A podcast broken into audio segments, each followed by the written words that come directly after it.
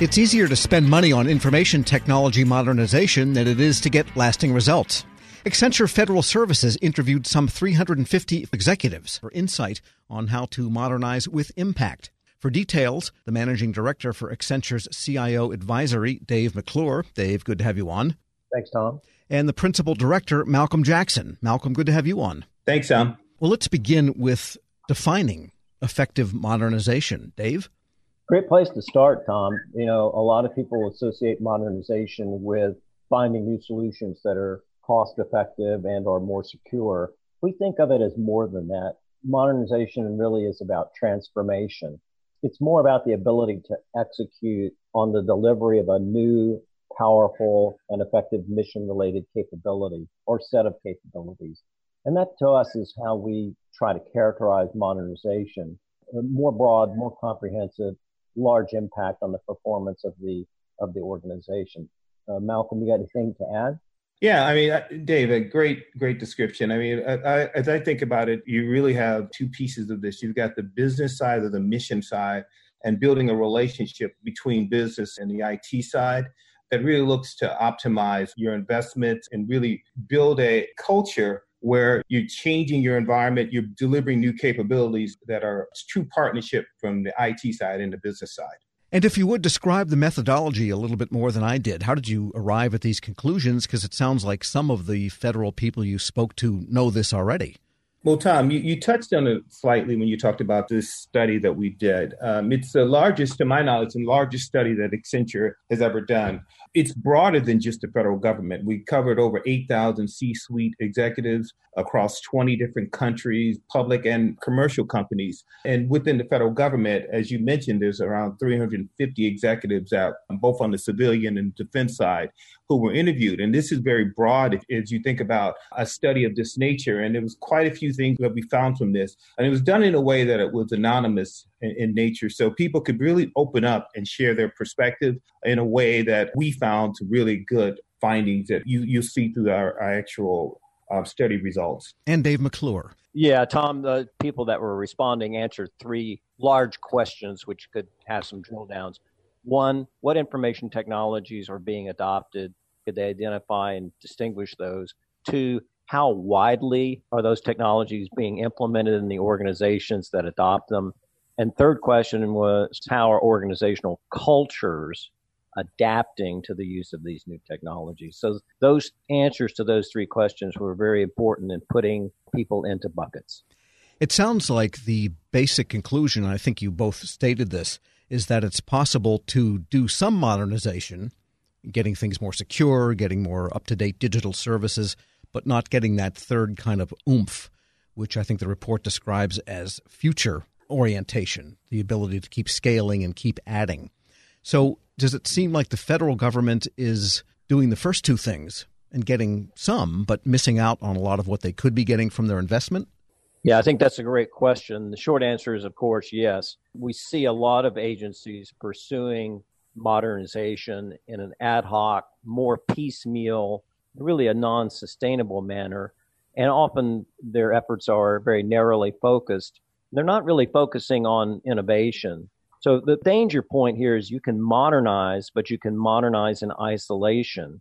So only parts of the organization ever really benefit. And not being able to scale this to an enterprise level, some of these new capabilities is really key to do things well. Malcolm? You have to think about this. You have to do some upfront planning and developing a roadmap. And, and, as you think about these pilots or minimum viable product that the federal agencies have been engaging in or going down the path, they really hadn't taken the time to think more broadly around how can we scale this and more importantly, how do you get mission engagement early on so that they really understand what you're trying to accomplish and that they're on board and helping you to um, deliver capabilities in a way that's going to benefit the agency or department as a whole?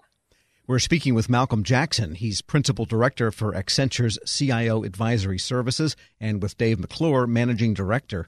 And in the report, there is the discussion of the model future system, which you describe as radically human. Tell us more about that. Yeah, we like to use the word radically human. We think future systems, if you step back, are going to be disruptive, adaptable, and very human centric. disruption is about sort of operating in this white space between human and machine, between infrastructure and application. And operating in that white space, we think facilitates really new, fresh ideas, creates new partnerships, and new ways of doing things that excites the workforce within the agencies. Adaptability is the second really important thing about future systems.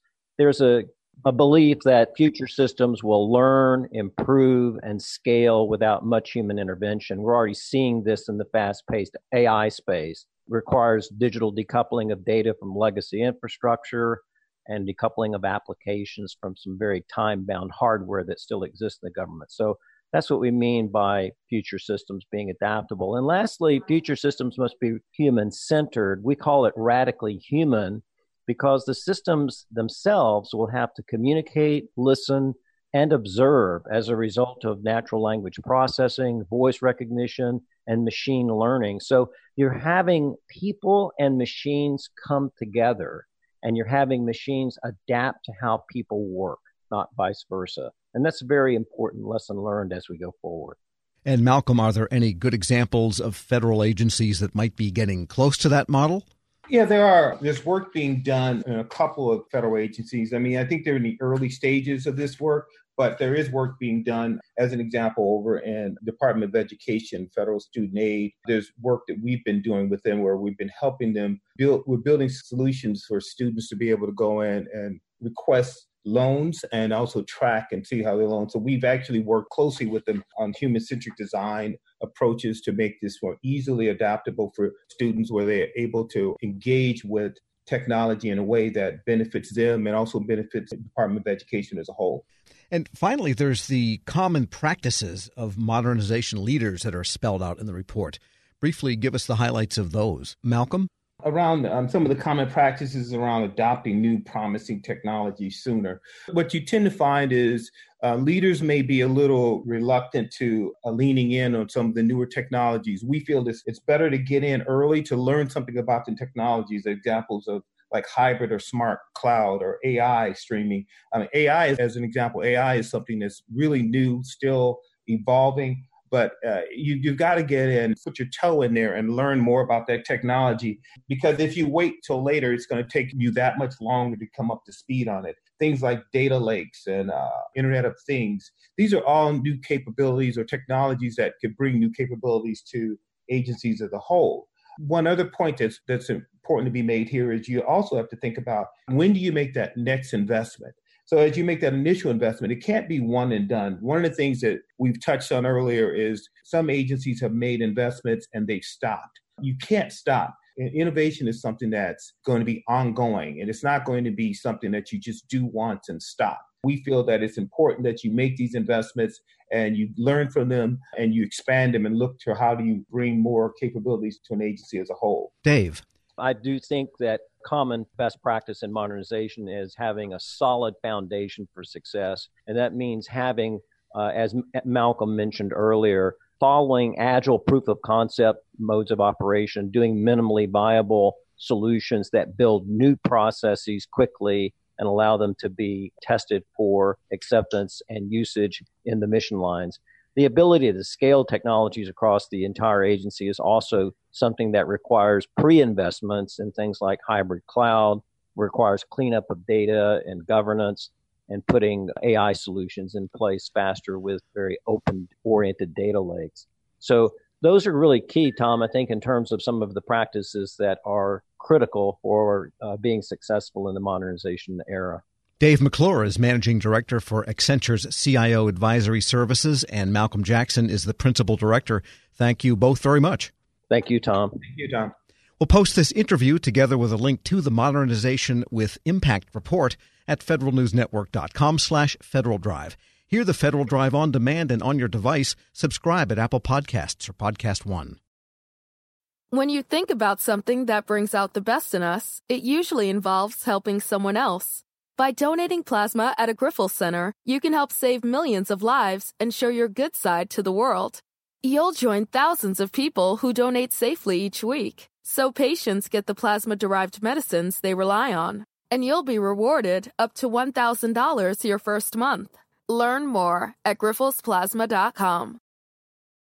Grab a 30-day free trial of Live by Live Plus, and you'll get unlimited skips, commercial-free music, and all of the podcasts and live streaming events you can handle. Visit livexlive.com slash podcast one to learn more and start your free trial.